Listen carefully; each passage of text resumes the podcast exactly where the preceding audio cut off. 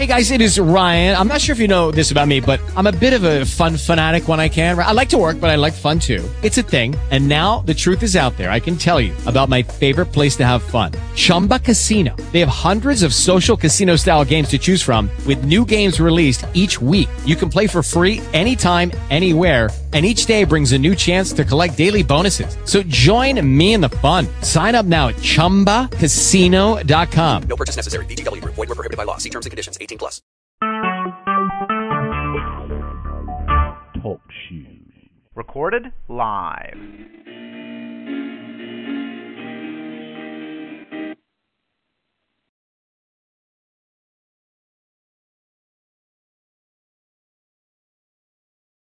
You're listening to the Jam Radio Network with Minister Kenneth Jenkins.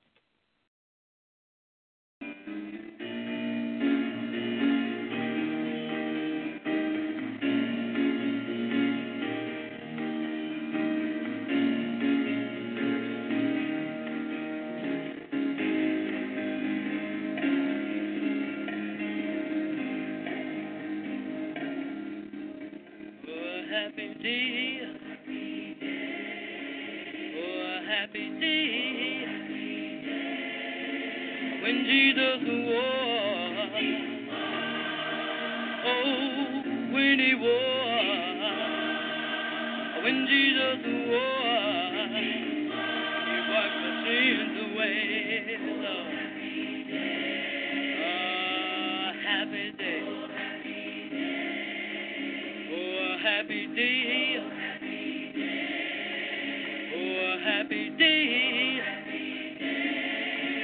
When Jesus was. Oh, when he was. When Jesus was. Wiped the sins away, Lord. Oh, a happy day.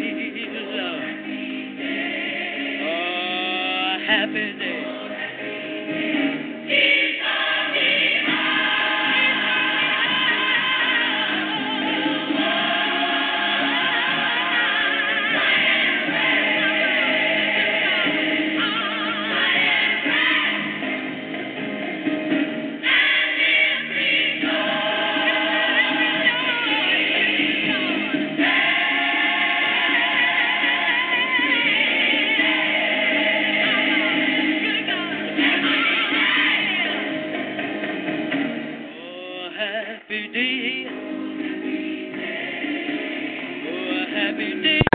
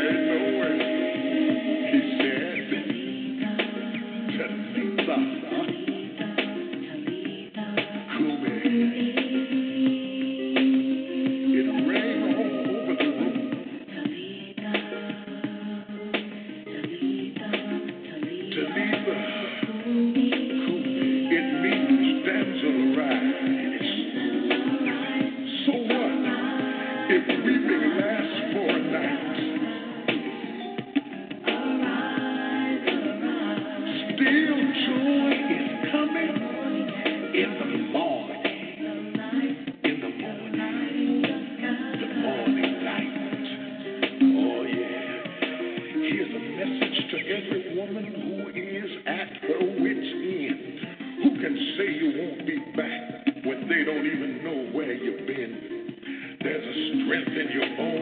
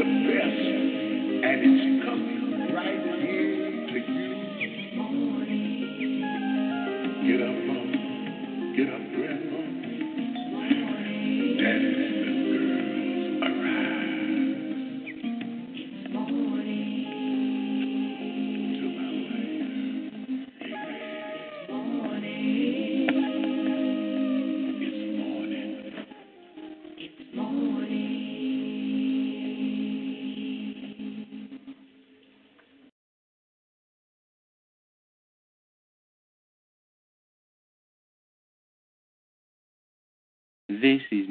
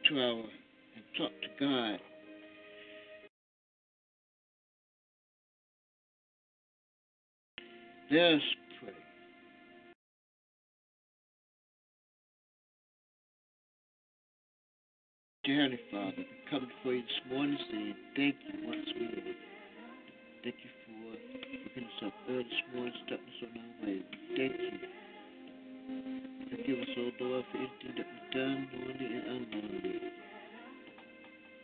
Blessings are going out and are coming in. Say thank you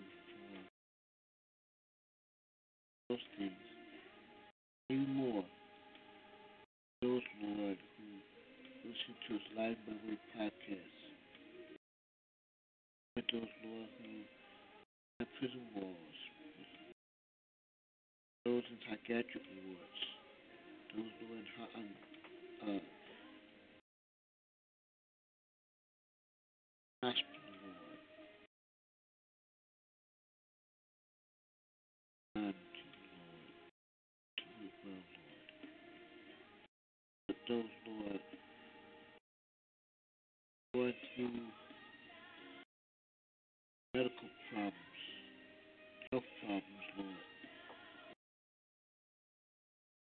Bodies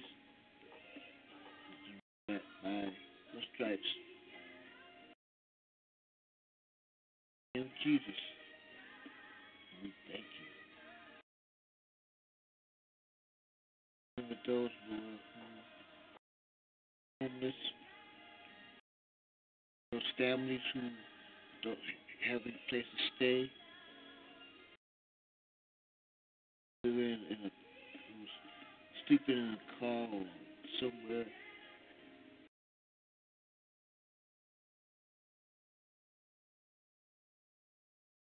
We, we, we lift them up to you well, Lord. Lift up those, Lord, who elderly, hmm. Lord, nursing homes, those under hospice care, those who are in living,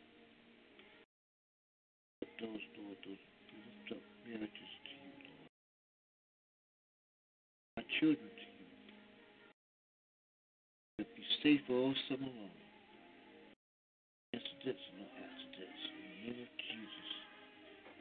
Lift up those, Lord, those couples who are divorcing, those who are divorcing and have children, Lord.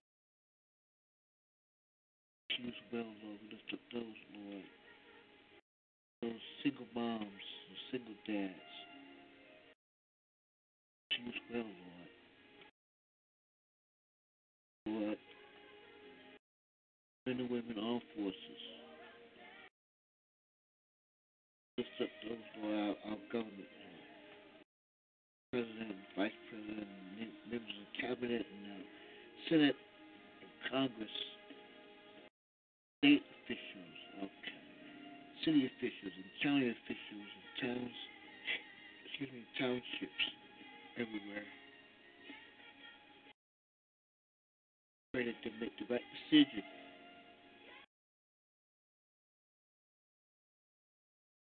Thank you. That's our pastor. All pastors everywhere. We're going to preach the word.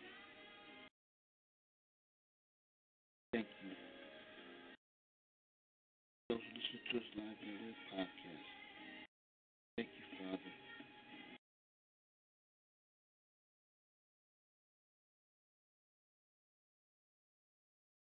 Body, soul, and mind, Lord.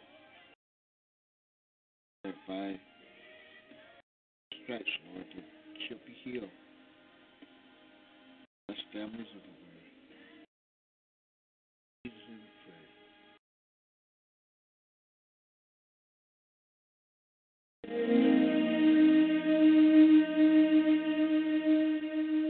Welcome to the Day One podcast. For more information about this weekly half hour program featuring outstanding preachers from mainline Protestant churches, visit our website at dayone.net. That's D A Y numeral one dot net. I've always suspected the real reason that many marital relationships fail is that people equate their feelings with their commitments? We mistake the way we feel for the promises that we have made to each other as husbands and wives. That's the Reverend John McCard, and today he brings you a challenging message of faith and hope. I'm Peter Wallace. This is Day One.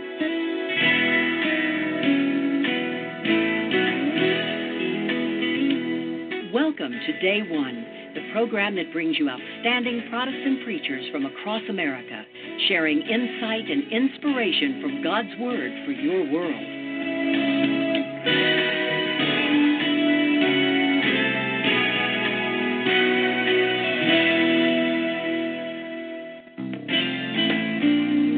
Now, here's your host, Peter Wallace, to introduce this week's preacher.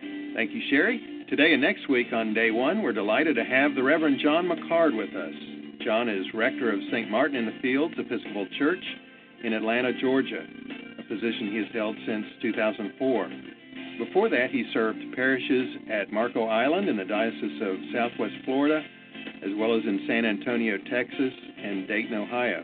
And he was the pastoral assistant at the American Cathedral of Paris, France. John, welcome to day one. Uh, thank you, Peter. It's a great uh, joy to be with you all this morning. Tell us about St. Martin in the Fields. What are some of the distinctive ways the church lives and serves? Well, probably the most uh, distinctive way that a lot of people know us in the Atlanta area is our school, which uh, is an interesting story because the parish came into existence uh, in 1950, um, and uh, the school was founded some nine years later, and started out as a kindergarten, Mm-hmm. and that uh, that small kindergarten has grown to a, a school that approaches almost uh, 600 students and goes from pre-K to eighth grade, and it's uh, it's a great uh, joy to see how that ministry has grown and flourished through the years. Um, another important ministry of our church has been um, what we call our emergency assistance program, where once a week uh, people in the parish uh, come in and, as volunteers, and people come seeking assistance for for their rent or their utilities or or food items, and uh, we provide assistance. Uh, a small amount of assistance that we're able to, but that that ministry has been carried on for about 20 plus years by a wonderful group of volunteers. It's a great uh, blessing to the church and its community. I'm curious, who was St. Martin, and was he really out in the fields? Well, that that's a good question. Um, as I tell people when I talk to them, um, in the fields describes the location, not anything about the saint. Uh-huh. Uh, Saint Martin was a, a Roman soldier, I think, as the story goes, and he was out uh, riding on his horse one day, and lo and behold, he encountered a beggar by the side of the road, who asked him for uh, for for food and clothing and other things, and so Martin um, took out his sword, cut his cloak in half, and, and gave it to the beggar. And the next night, or that night when Martin was asleep, um, he had a dream where Jesus came to him and said, uh, "Martin, you know, when you did this, you did it for for me." And uh, lo and behold, uh, he he decided it was time to get out of the Roman army, and he uh, eventually becoming a bishop of a, a town Tours in France.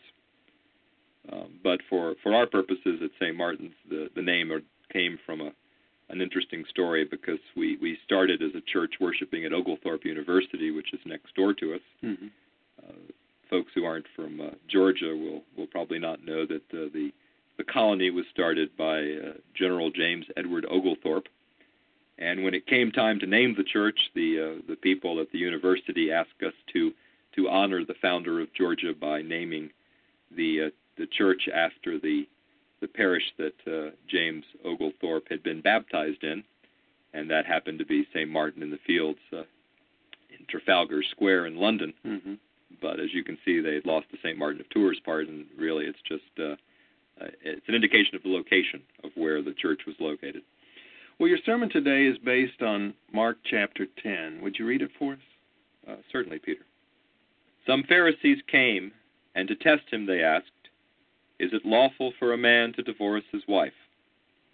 He answered them, What did Moses command you? They said Moses allowed a man to write a certificate of dismissal and to divorce her. But Jesus said to them, Because of your hardness of heart, he wrote this commandment for you. But from the beginning of creation, God made them male and female. For this reason, a man shall leave his father and mother and be joined to his wife, and the two shall become one flesh. So they are no longer two, but one flesh. Therefore, what God has joined together, let no one separate. Remind us where we are in the timeline of Jesus' ministry when this story occurs? Well, this comes toward the end of the story. Um, our Lord has been uh, out uh, healing the sick, casting out demons, and as in most of the Gospels, as you get closer to the the events of Palm Sunday and Good Friday, the Passion narratives, um, uh, tension begins to develop, and, and you have these stories of where people uh, come to our Lord and, and ask Him questions, um, questions that are designed in some ways to to trip Him up or to Mhm. trap Him. And uh, certainly, um, and this is a case that we see this morning where uh, the Pharisees come and invoke the name of the greatest authority that they had, which was Moses, and they're trying, of course, to get Jesus to say something that will uh, condemn him, or or he'll lose his popularity with the people. What does Jesus mean when he says, Because of your hardness of heart, God did this? That's an interesting part of the passage. I think um, one of the, uh, the, the the the troubling and and uh, as I said, the, the liberating aspects of the passage is that it it, it implies in some respects that that God's uh, mercy is is uh, always present, um, and that that God almost knew instinctively that uh, although this commandment would be given, um, people would have a tough time uh, pulling it off, and uh, so there's an indication that uh, he he gave uh, that plan B to folks, and and what Jesus comes along is is and I and I don't know if he ever directly says that the plan B is not an option anymore. He just reminds the Pharisees that we need to uh, live on a deeper level, and that God God has a lot more hope and joy in our lives that He wants us to have and share in, and this is God's way of of uh, inviting us into a deeper kind of relationship and a, a closer relationship to what God would like us to have. And I think that's the point of the story. Jesus is not uh, dismissing Moses' authority or his words, but just saying, well, that's true what Moses said, but there's a better way to do it. Well, John, we look forward to learning more about Christ's teaching on marriage and divorce in your sermon today entitled Don't Trust Your Feelings. Thank you for being with us. Uh, thank you, Peter.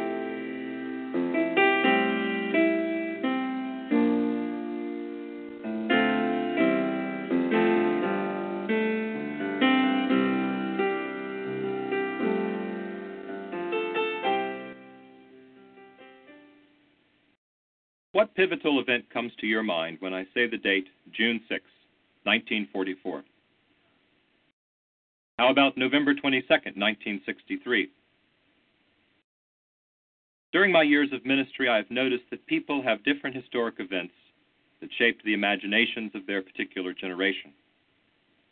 For folks who grew up in the Depression and watched Europe fall under the sway of fascist rulers like Hitler, Mussolini, June 6, 1944 signaled what Sir Winston Churchill called the end of the beginning. It was on this day the Allied forces landed on the Normandy beaches, and the destruction of the evil Nazi regime finally began. For most baby boomers, the turning point for them was that fateful day in Dallas on November 22, 1963. President Kennedy was struck down by an assassin's bullet, and the hopes and dreams of a whole generation came to a crashing halt. Of course, when I look back over my own life, I'm afraid that it is much harder to find events like those that formed my generation's historical consciousness. Growing up as small children, we watched the events of Watergate unfold on television, from Gerald Ford's selection as vice president to Richard Nixon's resignation and final wave from the helicopter door. Yet, if you pressed me on a date when my life changed, I would probably say May 25th, 1977. Does this day ring a bell for any of you? Well, this is the day that the very first Star Wars movie had its premiere. All right, I realize it probably does not seem quite as impressive as the D Day landings or the 1,037 days of Kennedy's Camelot administration. But as a highly impressionable 12 year old with a passion for science fiction and fantasy, I had never seen anything like that first movie. The music was stirring, the villains were scary, and the good guys struggled against odds that seemed overwhelming. Now, the World War II generation would probably just say Star Wars was just an updated version of an old Western. but there was something something about George Lucas's vision that captured my imagination. And like the secret decoder rings of a previous radio generation, I couldn't wait to buy my first lightsaber.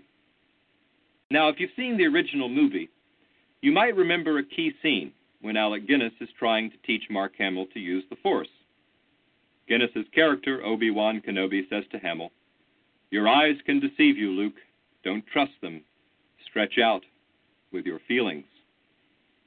Now, although I remain a big Star Wars fan even today, I have always thought that Obi Wan's emphasis on trusting your feelings is misguided. In fact, his advice is part of the problem that many folks have keeping the promises and vows they make in marriage. We are, no doubt, a culture that loves talking about our feelings.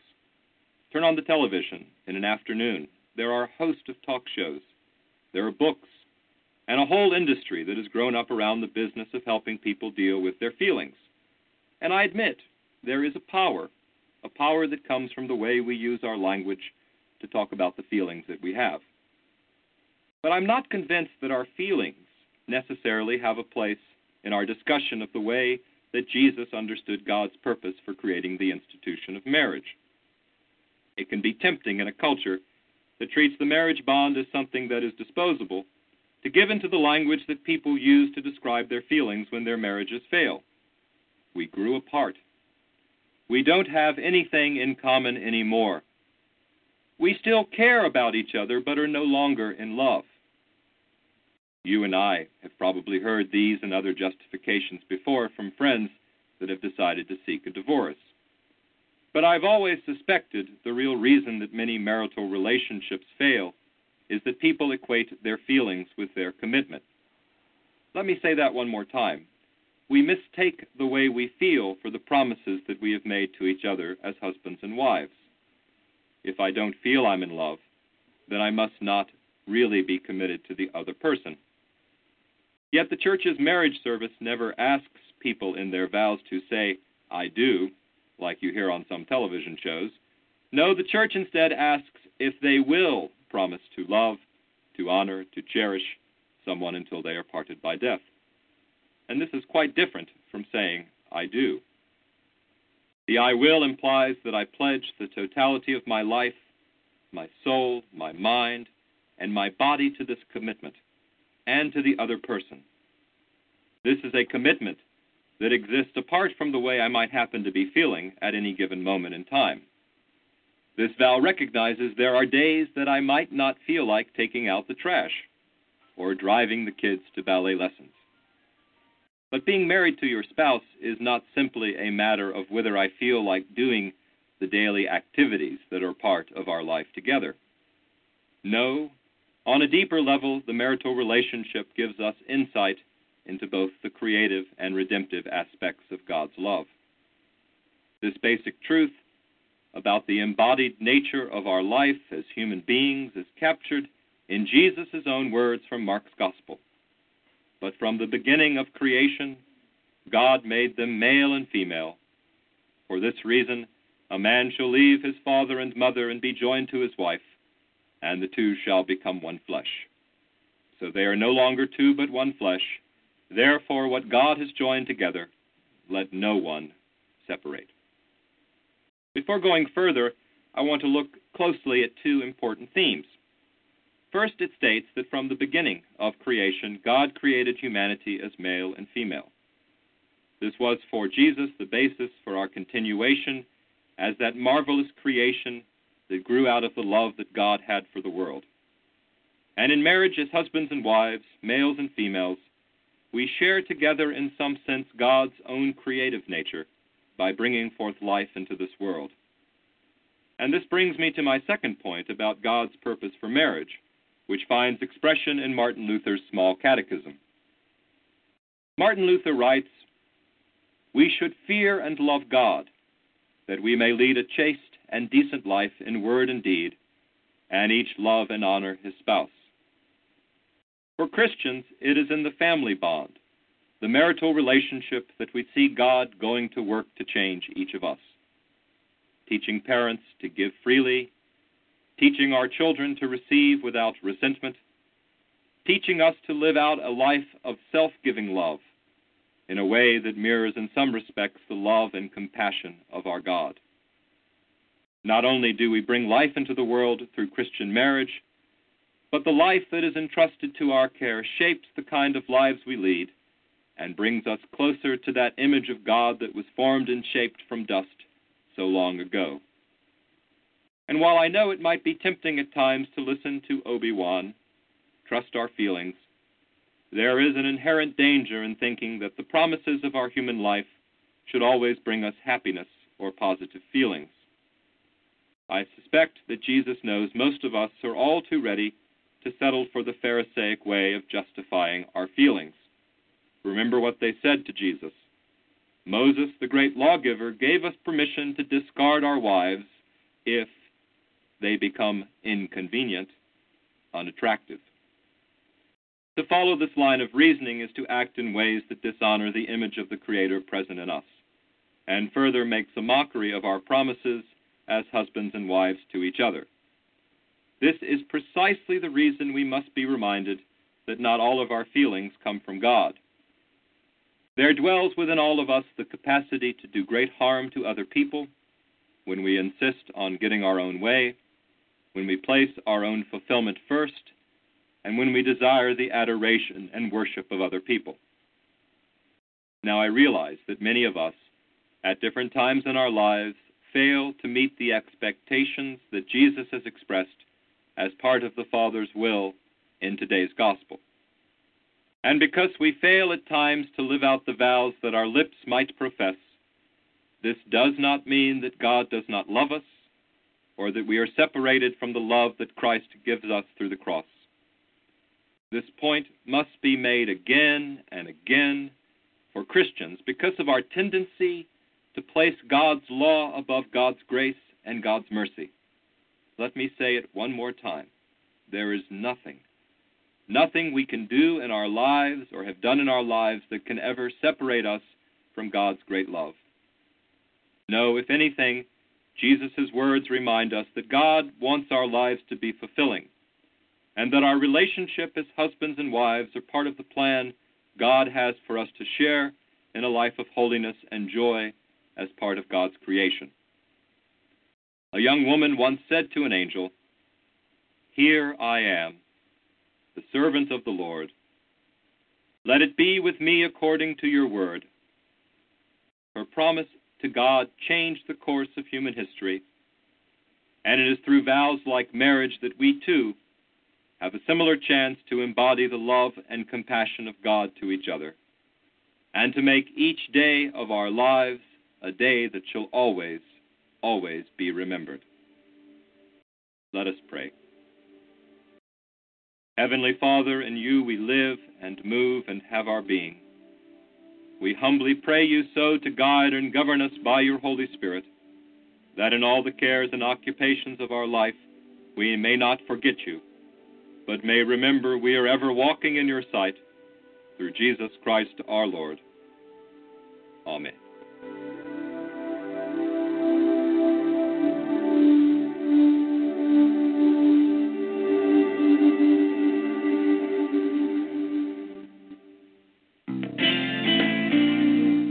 Let's rejoin our host, Peter Wallace, and John McCard for some final thoughts on this week's sermon. John, I'm older than you, but I was a big Star Wars fan also. you made a good point about Obi-Wan Kenobi's counsel to Luke Skywalker, trust your feelings. That that seems to summarize our whole culture and perhaps what's wrong with it.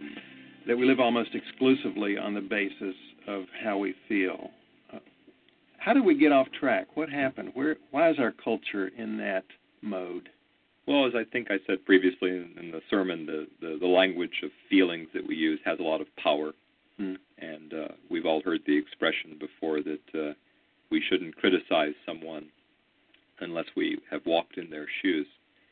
But but I had an ethics professor once uh, that said that um, one of the aspects of, of having standards or, or beliefs is that you you have these, but you and you hold people accountable, but you expect the same thing from yourself. Mm-hmm. And I think one of the things that trips us up sometimes is that we we forget that we we shouldn't ask other people to do what we wouldn't be willing to do ourselves, and uh, and that's one part of what the trouble we run into with this uh, this sort of um, idolization of our feelings in our culture today. We've lost that aspect of looking into our own hearts and saying um, what what are my expectations for myself, and then in that way having a way of, of judging right from wrong and what's true and what's false and what's more importantly what's good and what's evil. Well, let's look at this a little more individually and personally. If someone listening right now senses that their feelings are gone or damaged in their marriage relationship, what can they do in a practical sense to deal with that situation? Well, I, I think it, it's um, incumbent upon people that are in a in a marriage which is, is loveless or, or in some aspects lifeless to to seek the help that's available to them. Mm-hmm. One of the um, one of the things I tell couples when I'm talking to them in premarital counseling that is that uh, that, that marriage is the most challenging thing they'll ever do in their lives, and if they get into one of those spots where they feel they are having trouble communicating or or they don't share anything anymore, you know, go find the priest that married them or find their local pastor or minister and sit down and talk with them. And and I say that's the beginning of seeking help. Um, if they're in a real difficult spot, then they hopefully the the minister or pastor will then say, you know, you really need to go see a counselor or somebody who's who's who has the skills to assist them in in this difficult time and and uh, and certainly I think um, one of the things that that needs to be said is that there are lots of different relationships that people may find themselves in that are abusive, that mm-hmm. involve uh, drugs or or other forms of really just uh, negative behavior, and, and that they need to get out of those relationships. But uh, but as to your point about when they feel their relationships loveless, I think it's important to to seek help that's available and, and to find people that can help them to reclaim that uh, that aspect of their life, which is which I see as a life-giving part of, of um, what God intends for them certainly worthwhile doing that. What would you say to those listening who are already divorced for whatever reason? What do they need to hear? I think they need to hear the, the last part of the sermon, mm-hmm. which which reaffirms that there's there's nothing that we can ever do in our lives that can uh, separate us from God's love. Paul says that in Romans uh, so well, much better than I could say it. And that uh, if they are listening to the sermon today and there are people that are divorced, they need to um, go to church and, and give thanks for God's love and God's mercy. And as I as I said, um, what was it last year? I was watching a movie. I think it was I think it was Batman Begins actually, and uh, there's a the character asks, you know, why why do we fall down? So we can get back up and start over, and that's that's why we fall, so we can get up and try again, and that's uh, our loving God enables that to be possible. John McCard, we look forward to having you back next week. Thanks for being with us. Thank you, Peter. Day One brings you preachers from the Episcopal Church, the Cooperative Baptist Fellowship, the Evangelical Lutheran Church in America, the Presbyterian Church USA, the United Church of Christ, and the United Methodist Church.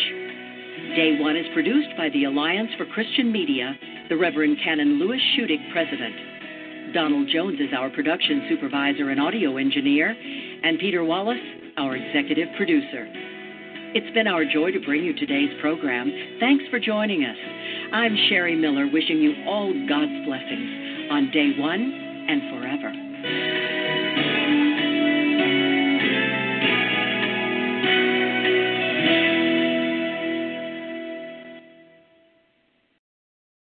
You're listening to the Jam Radio Network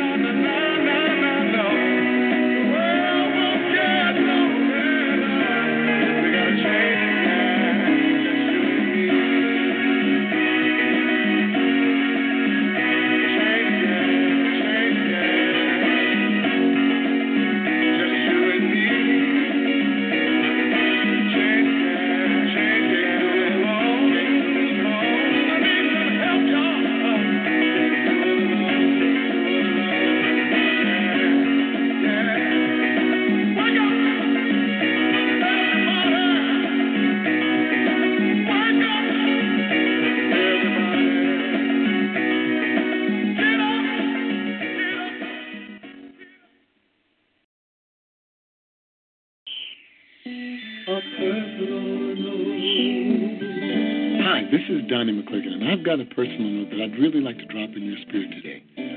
I want you to understand the blessings of God and how they're supposed to enhance our lives. Blessings are not always financial, but the Bible says in Proverbs 10 and 22, it says, The blessings of God makes us rich and adds no sorrow. This richness that it's speaking of deals with our lives being full, our lives being complete, our joy being prevalent and noticeable us being seen as someone who profits in God. The richness of God deals with a soul that is healed, a spirit that is in touch with Jesus. Our lives being rich is having our family whole, as having our friends close, and even our enemies reconciled. The blessings of God makes us rich and will take your sorrows away. Body aches, rashes, now my hair is falling out. I need some answers. For answers, ask your doctor the right question. Could I have lupus? For answers, for support, for hope, visit couldIhavelupus.gov. Brought to you by the U.S. Department of Health and Human Services Office on Women's Health and the Ad Council. My name is Dale Pazinski. I'm 19 years old, and this is how I live united. I've always been kind of a computer geek, and I found a way to use those skills to help the homeless in my community. For people facing hard times, computer skills and a basic resume are so important. It may seem like a small thing, but it makes a huge difference in people's lives. So with United Way, I created a program where I work with the homeless. Together, we go through their whole job history, write a resume, and then save it on their very own USB drive. We provide workbooks and training certificates. I even budgeted for cupcakes so we can celebrate as a class when one of our people gets a job. That's huge. When somebody says, hey man, that job that you helped me apply for, I got it. That's what Living United feels like to me. My name is Dale Pazinski. I help people achieve financial independence. So I don't just wear the shirt, I live it. Give, advocate, volunteer, Live United. Go to liveunited.org. Brought to you by United Way and the Ad Council. Ladies and gentlemen, it is my honor to introduce a man who needs no introduction. His credits are too long to list. He has done the impossible time after time. He hails out of a manger in Bethlehem, Jerusalem, by way of heaven. His mother is still headlining in the Catholic Church today. His daddy is the author of a book that has been on the bestseller list since the beginning of time.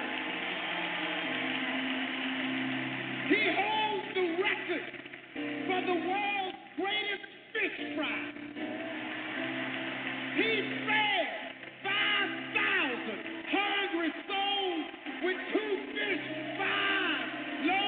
loaves. He can walk on water, turn water into wine, no special effects, no camera tricks. He has a headshot on every church fan across the country.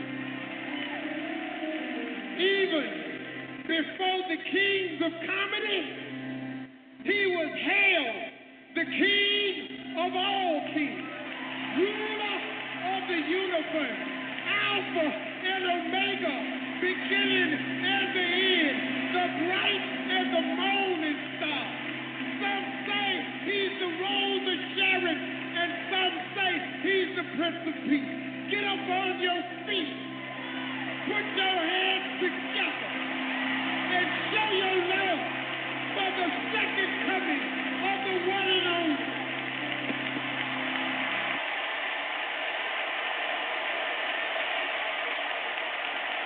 God has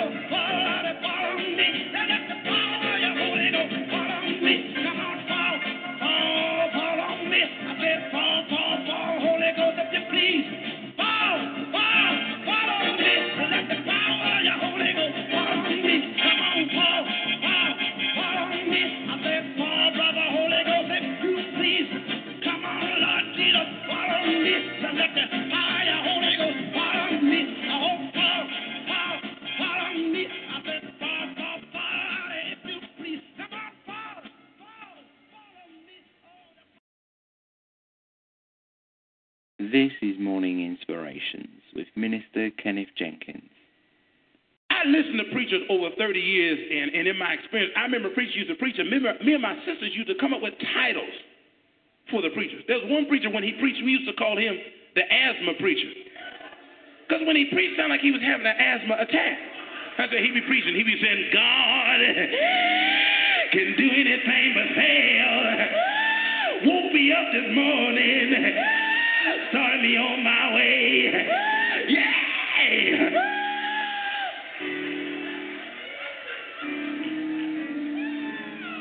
then there was another preacher we used to call the horse preacher because when he preached, Chris, he would sound like he was stopping a horse. I'm serious. He was saying, God is good.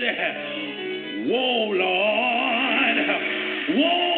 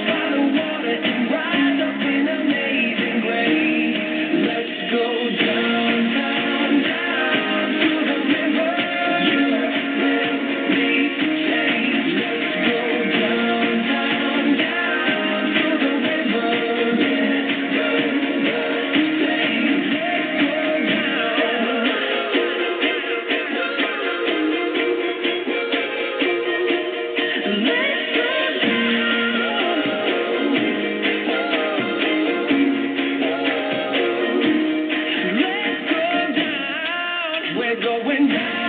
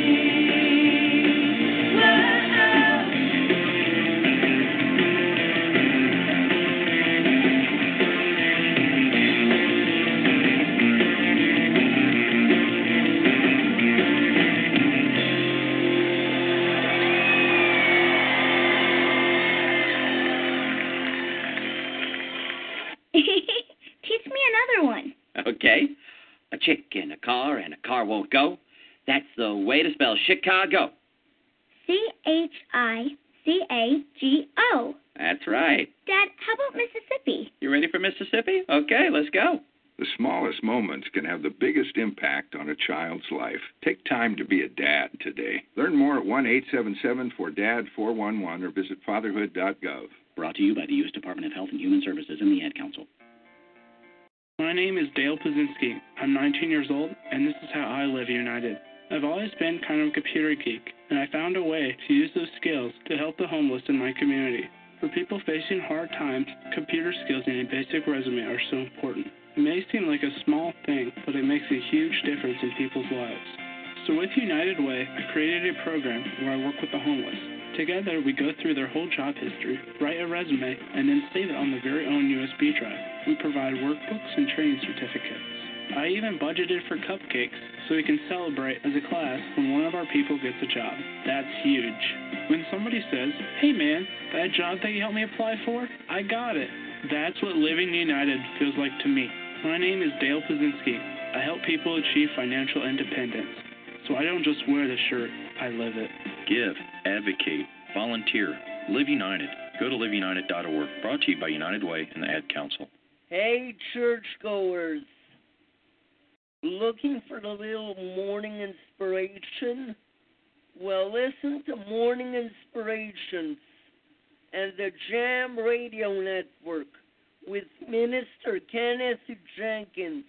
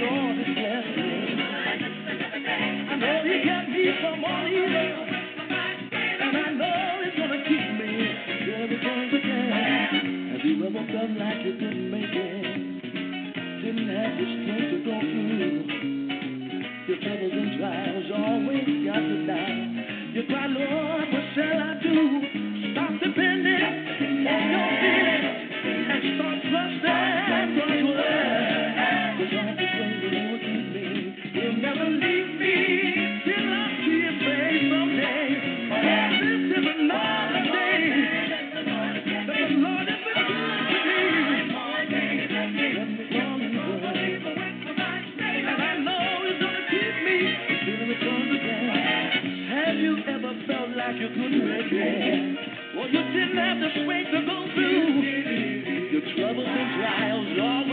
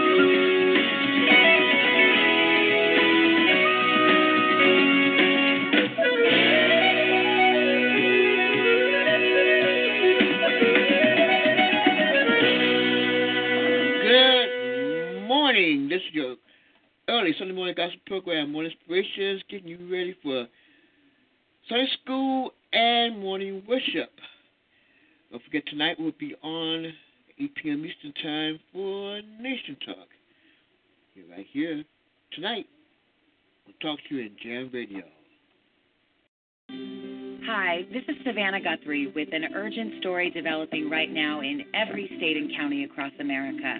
Despite having more than enough food available in this country, there are nearly 16 million kids, that's one in five children, struggling with hunger. They often don't even know where their next meal is coming from. And the worst part is, this has been going on for years. There's no excuse for it, and that's why Feeding America is doing its best to put an end to childhood hunger. As a nationwide network of food banks, Feeding America engages local communities in solving hunger by collecting surplus food, giving hope to hungry kids and their families all across our nation. But they need your help. Join me in supporting Feeding America and your local food bank. You can start by going to feedingamerica.org to learn more. Together, we can solve hunger. Together, we're Feeding America. A message from Feeding America and the Ad Council. Hi, I'm Joni Eareckson Tada, and on our Wheels for the World trips, young people with disabilities don't just receive wheelchairs, sometimes they go and help distribute them. I'm describing here my friend Becky. She uses a wheelchair and is only in high school, but Becky has a real maturity and a heart to serve. So, with the help of her parents and the permission of her doctors, Becky traveled to Romania to help distribute wheelchairs to other kids with disabilities. And I tell you, the children in Romania adored her. They saw her as one of them. Everywhere Becky went, she recited Psalm 139. She'd tell everyone, I thank God because I am fearfully and wonderfully made. Wow, what a message for special needs kids and their parents in Romania. All said from a teen in a wheelchair. If you know a teenager like Becky who wants to serve Jesus and others, encourage them to visit us at joniandfriends.org. My grandmother said a little song she wanted me to sing. Mm, I know the Bible is right. I know the Bible is right. I know the Bible is right. I know the Bible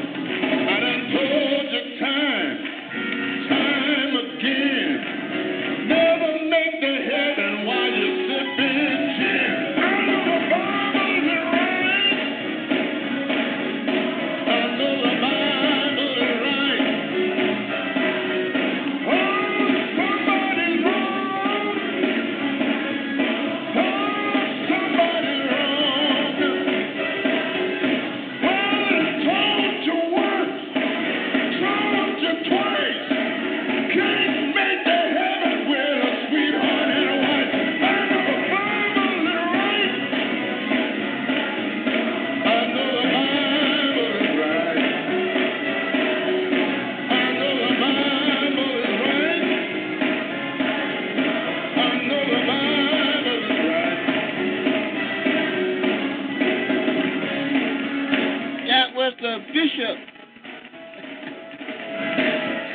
Bishop G.E. Patterson. and I know the Bible is right, and somebody, somebody's wrong. All right now. I see you out there with your two-step. Come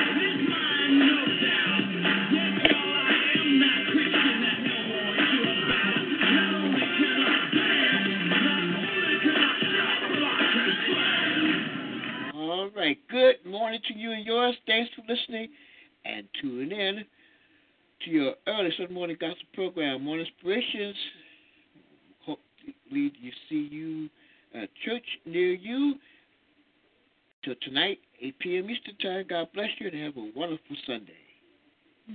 decided to follow Jesus. I've decided to follow Jesus. I decided to follow Jesus. No turning back. No turning back.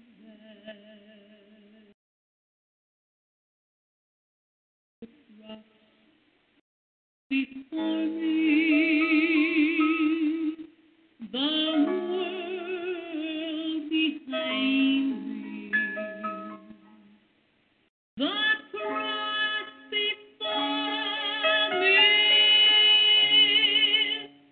the world behind me, the cross before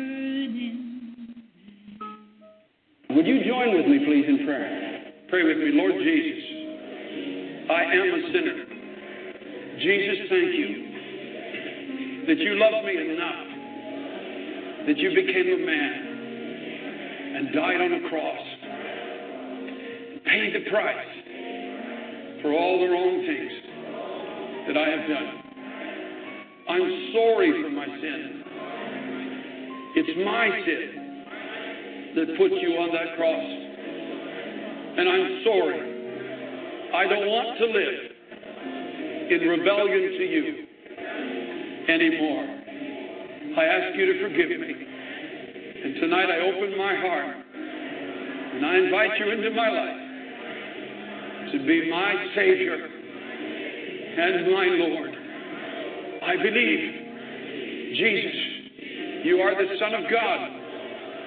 I believe you died for me to pay the price for all the wrong things that I've committed against God and against man. I believe that on the third day, by the power of God, you were raised from the dead as living proof that my trust in you tonight is not in vain. I believe that as Christ was raised from the dead, so tonight, Almighty God, you are raising me from the dead, from the death of sin. You are giving me a new life, the life of Jesus Christ. Oh God, on my testimony and the belief in my heart, and according to your word, at this moment, I believe I am saved. I am saved. Me ask you, friends, in closing tonight, have you done this? Have you obeyed the gospel? Have you obeyed the gospel? Have you come to that obedience of faith? Have you come to that place of true repentance and true faith? Have you turned around? Have you forsaken your sin? Have you turned around? Have you forsaken your sin? Are you trusting alone tonight in Jesus Christ for your salvation? For there is no other way, there is no other message. For there is no other way, there is no other message. Oh, come to Him. Come to the Savior tonight. Come to Him just as you are. Come to Him in your sin. Come to Him in all your needs. And cast yourself upon His mercy and upon His infinite grace. Cast yourself upon His mercy and upon His infinite grace. Cast yourself wholly to Him. And you too will enter into that joy of sins forgiven, peace with God, and eternal, abundant life. Through Jesus Christ, our Lord.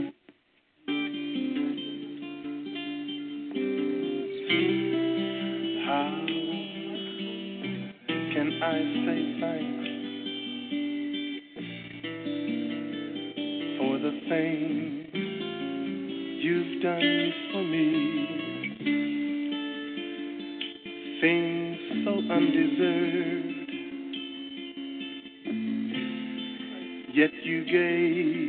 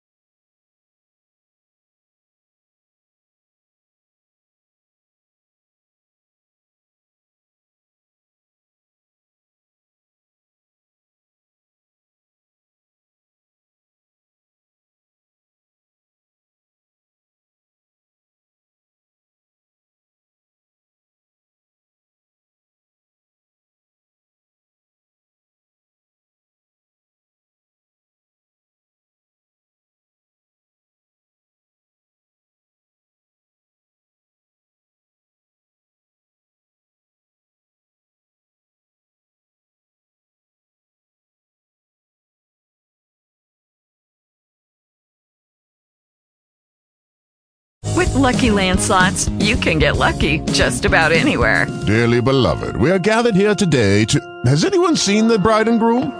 Sorry, sorry, we're here. We were getting lucky in the limo and we lost track of time. No, Lucky Land Casino, with cash prizes that add up quicker than a guest registry. In that case, I pronounce you lucky. Play for free at LuckyLandSlots.com. Daily bonuses are waiting. No purchase necessary. Void where prohibited by law. 18 plus. Terms and conditions apply. See website for details.